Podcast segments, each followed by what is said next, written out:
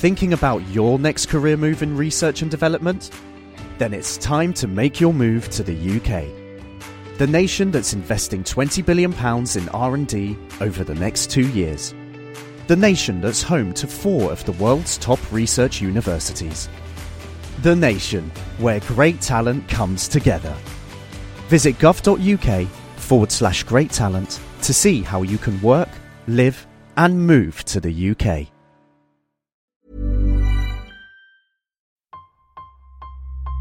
Engine running. Absolute genius. Get this. Welcome. Welcome. this is the show where we bring you Science. What that essentially means is Discoveries. advances. Questions. Research. technology. Unbelievable. Without further ado, This is The Naked Scientists.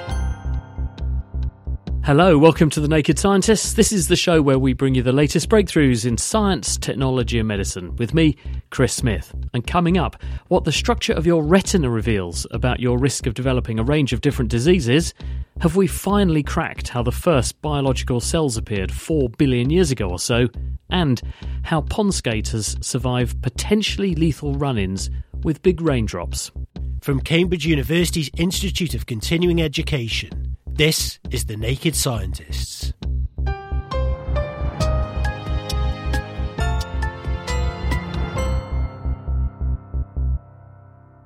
Now, first this week, a new study has found that the structure of the retina at the back of the eye can reveal a host of different diseases that a person is at risk of developing.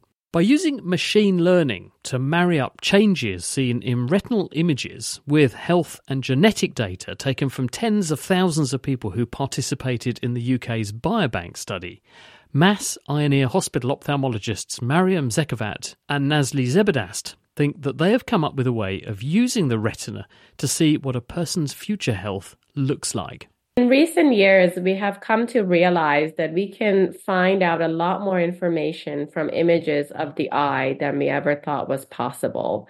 And it's opened up this really exciting area of research. And we were fortunate enough to have access to an incredible resource, specifically a large, large study of about half a million people from the UK called the UK Biobank. And we had images of people's eyes. And we were wondering is there a link between images of the eyes? And uh, Mariam will talk a little bit more about how those were obtained and ocular and systemic disease. Mariam, what are these pictures you've got of people's eyes? Are you looking at the outside or are you talking about what's going on inside the eye? It's inside the eyes. The human retina is a multi layered tissue, which offers a really unique window into systemic health. So, here we're looking specifically at that retina, which is composed of nine different layers, using OCT imaging, optical coherence tomography imaging. And that's a non invasive imaging that uses light waves to take a cross section picture of your retina. And so, we had this OCT imaging available across uh, 50,000 individuals in, in this biobank. And Nazli, why should looking at the different layers of the retina give us an insight into a person's overall health or disease risk? Some of it is actually really surprising. So, for example, we didn't know before the machine learning models came out that we could tell someone's age just by looking inside their eye or their sex, even. Um, but what is, you know, the the retina is a very intricate tissue. It's an it's an extension of your brain essentially. And so it's constructed of all these different cell layers that are connected to our brain and our systemic health or essentially your overall health. So you can look at people's eyes and when they say the eye is a window um, into your soul, they're not really kidding because you're seeing um, what is going on with someone's heart, someone's blood pressure potentially, even how they're breathing or their risk of having certain neurologic problems.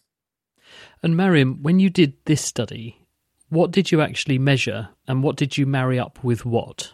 So, what we measured was the thickness of each of these nine layers of the retina. And we used this measurement to then look at connections to uh, systemic health, to disease, and also to genetics. Nazli, one of the key things about any kind of disease, we always say prevention is better than cure. So the critical question I can ask you is if you do this, does it give you a window into the early stages of a disease at a time when you might be able to intervene meaningfully in a person before they actually get sick from something?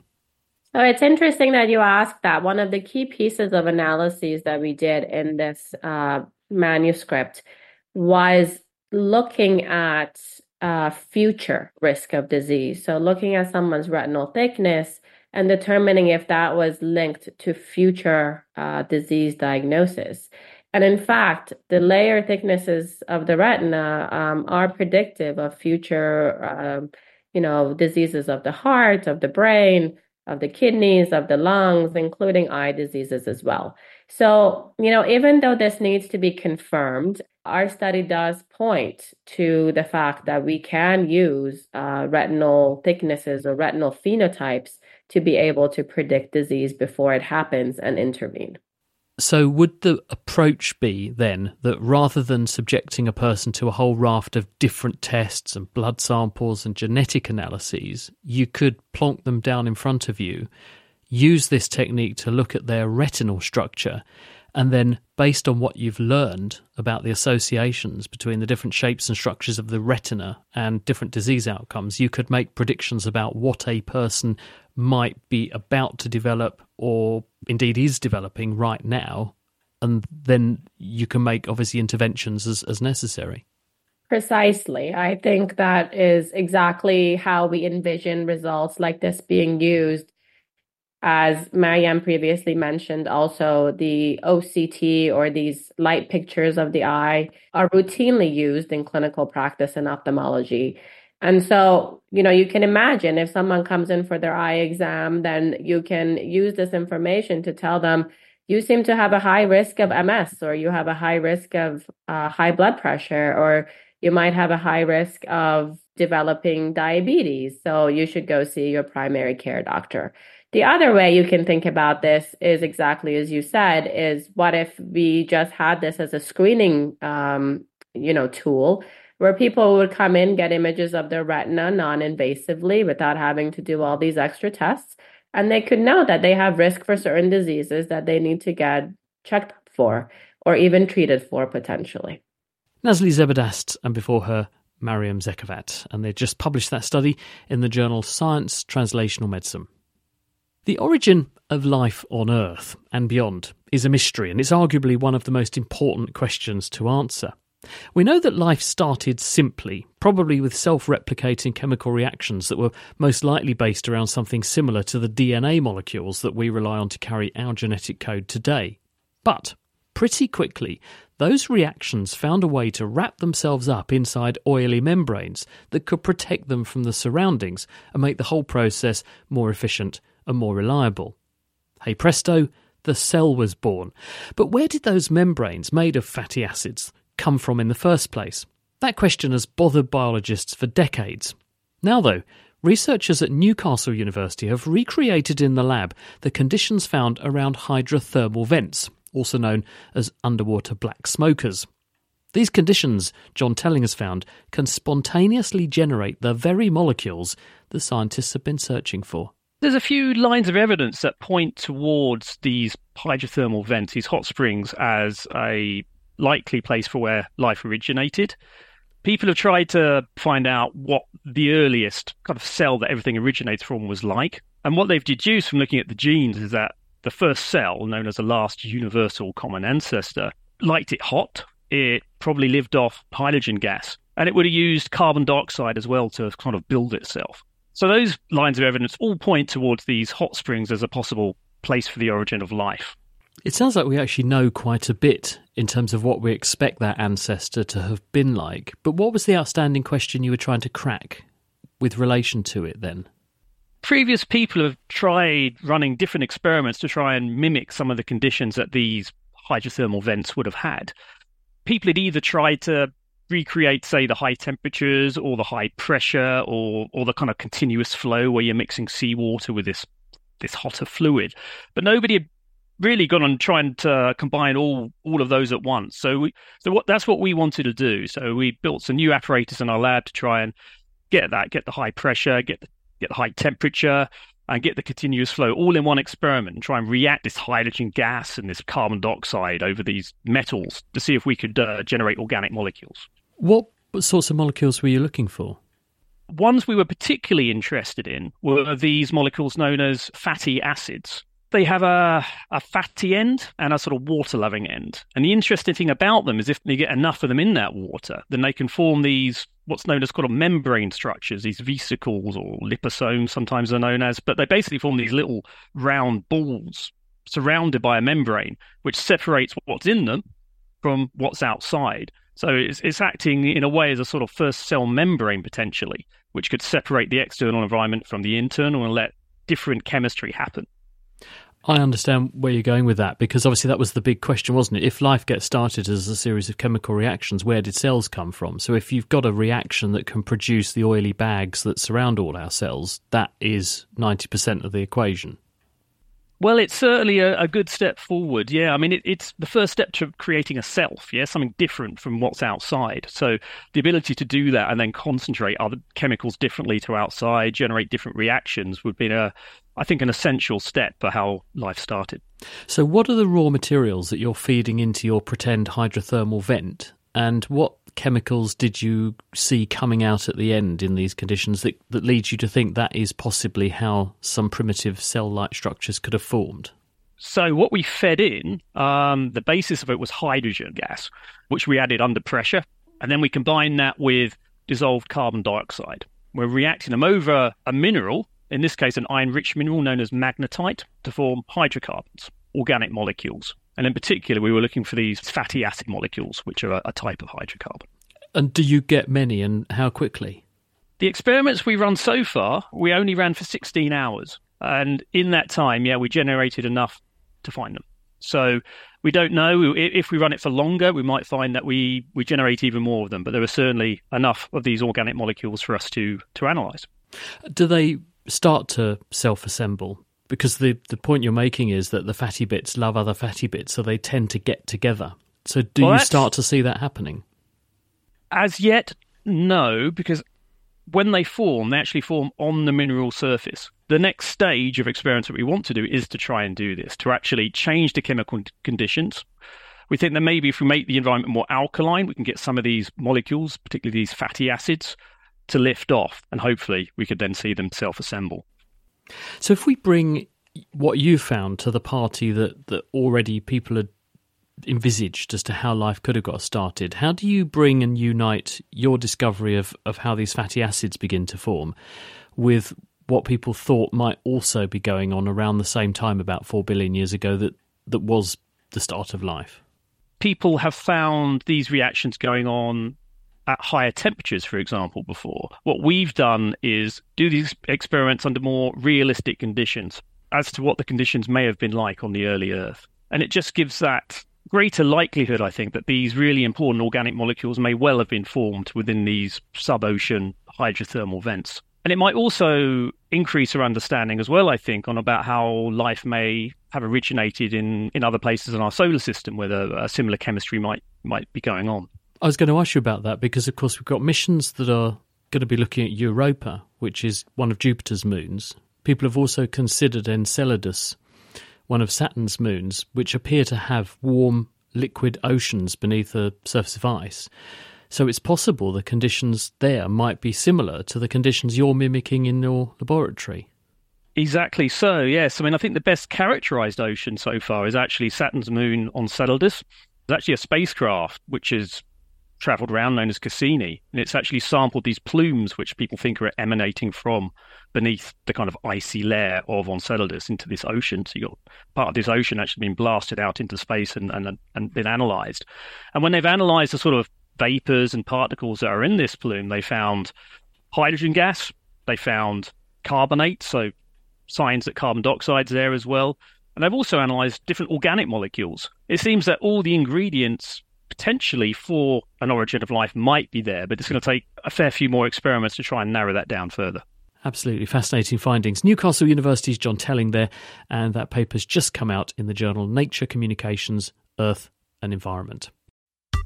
The Naked Scientists podcast is produced in association with Spitfire cost effective voice, internet, and IP engineering services for UK businesses. Find out how Spitfire can empower your company at spitfire.co.uk. Music in the programme is sponsored by Epidemic Sound, perfect music for audio and video productions. You're listening to The Naked Scientists with me, Chris Smith. Still to come, how are pond skaters able to survive potentially lethal run ins with raindrops? But first, back to medicine and health now, because Sarah Ferguson, the Duchess of York, has revealed that she's been diagnosed with malignant melanoma. The 64 year old author and former high profile member of the royal family said she was grateful for the love and support that she'd received, and she urged people to look out for signs of potentially cancerous moles. To tell us more about the science and medicine of malignant melanoma, here's Rhys James. Malignant melanoma affects more than 300,000 people around the world each year, and its ability to metastasize or spread to other parts of the body can make it particularly pernicious. The disease accounts for only 4% of all skin cancers, but is responsible for 75% of deaths caused by these malignancies. Melanoma UK says your chance of surviving it largely depend on how early it's caught. And if it doesn't spread to your lymph nodes or another part of your body, then it's highly likely that simply removing it will cure you. So, what should we know about how it develops in the first place? Melanoma is caused by ultraviolet light, and in particular UVB rays from the sun and also sun tanning beds. The light damages the DNA melanin producing cells in the deepest layers of our skin. This stops the cells repairing their DNA from further damage and locks them into an uncontrolled growth cycle. Although melanoma cases have roughly doubled since the 1990s, some of us are at greater risk than others. People with fair skin, fair hair, and freckles are particularly susceptible, as are those with a history of the disease in their immediate family. Intense and intermittent sun exposure, including frequent sunburn, is associated with the greatest risk. The average age for diagnosis is 66, but it is not uncommon for people in their 30s to develop it. Thankfully, greater awareness has led to a reduction in the number of children dying from melanoma in recent years. This has been in no small part due to successful health campaigns run around the world, including in Australia and New Zealand, which have the highest global rates of melanoma. The famous Slip Slop Slap campaign in the 1980s, which featured Sid the Seagull encouraging people to slip on a shirt, slop on the sunscreen, and slap on a hat, remains great advice to reduce and avoid sun exposure. So, what should we be looking out for if we think something isn't quite right? Sarah Ferguson said her melanoma was discovered following the removal of what turned out to be a cancerous mole during treatment for breast cancer. The NHS advice here in the UK says that in order to catch the disease as early as possible, we should all be looking out for new moles, a change in an existing mole, large moles, and even moles that are either uneven in shape or a mixture of colours, and especially those that are particularly dark, itchy, or tend to bleed. If melanoma is caught early, it is likely that it will not cause further problems. The first step in treatment is usually surgery to remove the affected area and check that it's been completely excised. This is curative in the majority of cases, but some people will present with disease that has already spread from the primary site or return with a relapse later, in which case patients are treated with chemo or immunotherapy. Professor Sarah Allinson has written a great piece in The Conversation about the huge improvements in treatment over the past decade including the development of drugs such as dabrafenib or trametinib. These new agents prevent cancerous cells from growing and also allow the immune system to recognize them as hostile and destroy them. Some patients have now been cured with these therapies, despite presenting with extensive disease, proving that they can work in some cases. Now the race is on to work out how to make the process as effective for everyone. Nevertheless, when it comes to cancer, prevention is, of course, always better than cure. So be sure to remember the advice of Sid the Seagull and slip on a shirt, slop on sunscreen, and slap on a hat. And if you notice that you have new moles, a change in an existing mole or large moles, then speak to your doctor and get yourself checked out as soon as possible. Back to you, Chris. Thank you, Rhys. Nature now. And researchers in the United States have made a big splash in the science field this week by using ultra fast photography to watch what happens when pond skaters, which are called water striders in America, are hit by falling raindrops, which massively outweigh these tiny insects. For them, it's like one of us standing under Niagara Falls, so says the study's author at Florida Polytechnic University, Darren Watson. We did this by first capturing the insects from our local ponds, and we had to create a rainfall simulator. So we had a reservoir of water that we pumped through a nozzle that mimicked raindrops. Those raindrops struck the insect, and we observed the interaction using our high speed video cameras in the lab. So you go in the shower, basically. Yeah. how fast is fast? When you say high speed imaging, how many pictures a second are you taking of this? We can capture up to 4,000 frames per second. So it's very fast. We see the droplets moving on the order of milliseconds. Talk us through them. When you look at this footage, what does it show? Before we talk about what occurs with the insect, when a raindrop hits a pool of water, what you're going to get is a splash. And we're all familiar with splash. We see this during rainfall. But that splash constitutes um, a couple different phases. So we see an underwater crater, we see a jet that goes back up um, above the water surface. And it was important for us to look at how the insect interacts with these different components of the splash. So when the insect is struck by a raindrop, we see that the raindrop pushes the insect into the water body. And the insect, you'll find that along the, the inner surface of that particular raindrop as it creates a crater inside the body of the water. So we find that the insect is, you can say, attached to the to the water at that point in time. So then when the jet is formed, it is um, transported out of the water with the jet. So the water gets pushed downwards and outwards and compressed by the incoming droplet. And what is it? A rebound of the water coming back in underneath the insect that creates a, a jet, like almost like a geyser underneath it that pushes it up in the air. Yes, the rebound occurs as the dented surface of the water tries to go back to its original state. So, raindrop pushes the insect beneath the water, and then there's a rebound, and you have the jet coming upwards. Does the action stop there, or do do you then get secondary effects? Because obviously, what goes up must come down. If you made a jet, do you then get secondary rain effectively off the back of having hit the insect the first time? Yes, and that is where the danger lies for the insect because that jet then disintegrates to create what you would have termed secondary rain, and it then pushes the insect inside the body of the water again. And we find that the rebound is going to be so precipitous that the insect is going to be left beneath the waterline.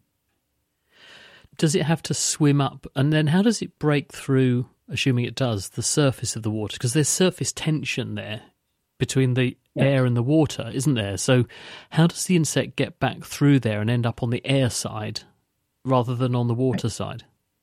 This is rather innate to the insect because the insects are generally born beneath the water line. And their youngs, what they do, they swim to the top um, to where that water line is, and they break the surface to get onto the air side. So the adults are also able to do that. And they do that through a series of what we call power strokes applied at an acute angle and that allows the insect to be able to break that water line to get back onto the air side of things. They obviously do it quite well because there's loads of them, and if I look at the pond near where I live, there's there's many many to count. So they're obviously pretty good at this, especially with the terrible weather we have. But what are the applications of this? Because it's it's interesting and fascinating to understand how these insects have evolved to have this behaviour. But understanding this now as you do, can you apply it to any other aspects of what we see in the marine or aquatic realm? Yes, we can. Um, our results here they will allow us to better understand the transport of floating particles like microplastics on the Earth's water bodies. Now, microplastics are similar in size to our water striders, or in your case, pond skaters. And they would likely share a similar experience during rainfall. As a matter of fact, in some of our experiments, we replaced water striders with floating particles and observed these similar interactions. So that's the main real world application of the study at the moment, and we're going to be seeking to explore transport of microplastics on our world water bodies going forward. Darren Watson, and he just published that study in the journal PNAS. Question of the week time now, and James Tytko has been enjoying getting his teeth into this tasty scientific morsel. Hello, it's Celia here.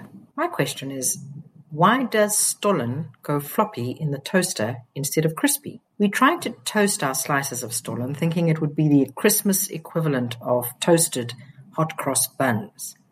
But instead of the crispy toasted texture we were expecting, our slices became floppy and had to be removed from the toaster with tongs. Thank you, Celia. Now, for the uninitiated, this delicious German fruit bread contains marzipan and spices and is inextricably linked to the festive period. I asked culinary queen Nicola Lamb to help find out why Celia's leftover Christmas stollen might have gone sloppy in her toaster. She's the author of Sift, The Elements of Great Baking, which comes out this May. Stollen is an enriched dough with a relatively high amount of mix-ins in the form of dried fruit and marzipan. So there's problem one. There's relatively less bread to toast. When you toast bread, it undergoes the Maillard reaction, which is a chemical reaction between a reducing sugar and a protein present in the bread dough. The result is that lovely browning, crisping effect. Stollen has almost double the amount of mix-ins to a dough compared to something like a hot cross bun. Some recipes are about 40% fruit and marzipan by weight. The lower proportion of bread, combined with the high proportion of fat in the marzipan and butter in the dough itself, will mean the stollen could soften rather than crisp up. Another issue is moisture. The Maillard reaction cannot take place in the presence of water. Just think about the colour of boiled food versus roasted food. In the enclosed space of a toaster, the moisture from all those add ins, I think in particular the buttery, steamy marzipan, might result in the stollen steaming rather than toasting. There's just nowhere for the moisture to evaporate, further contributing to your soggy stollen. I expect the traditional powdery sugared crust in most stollen recipes could also be playing a role. I feel like everything matters in baking. It probably attracts quite a lot of moisture to the crust since sugar is so strongly hygroscopic, meaning it likes to absorb moisture from the air. In general, I think you'd be better off grilling your stollen, flipping it halfway. That way, it has space for the moisture to evaporate and to allow the toasting to happen. Many thanks to Nicola Lamb, and be sure to look out for SIFT, the elements of great baking. Join us next time when we'll be answering this question from listener Satya. She says, Why do languages evolve completely differently between countries, even when they directly border each other? Why do they have such different dialects? Thank you, James. And if you've got a question that you'd like us to have a go at, why not pen it in an email, of course, to chris at thenakedscientist.com. That's all we have time for this week, but do tune in on Tuesday when we're going to be looking at the shipping industry and how it's hoping to tackle the climate crisis head on as we take a voyage on the ship of the future. The Naked Scientist comes to you from the University of Cambridge's Institute of Continuing Education. It's supported by Rolls Royce. I'm Chris Smith. Thank you for listening, and from all of us here at The Naked Scientist, until next time, goodbye.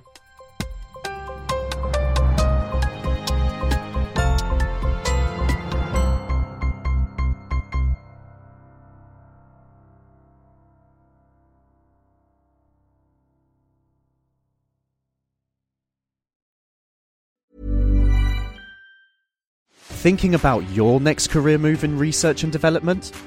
Then it's time to make your move to the UK. The nation that's investing 20 billion pounds in R&D over the next 2 years.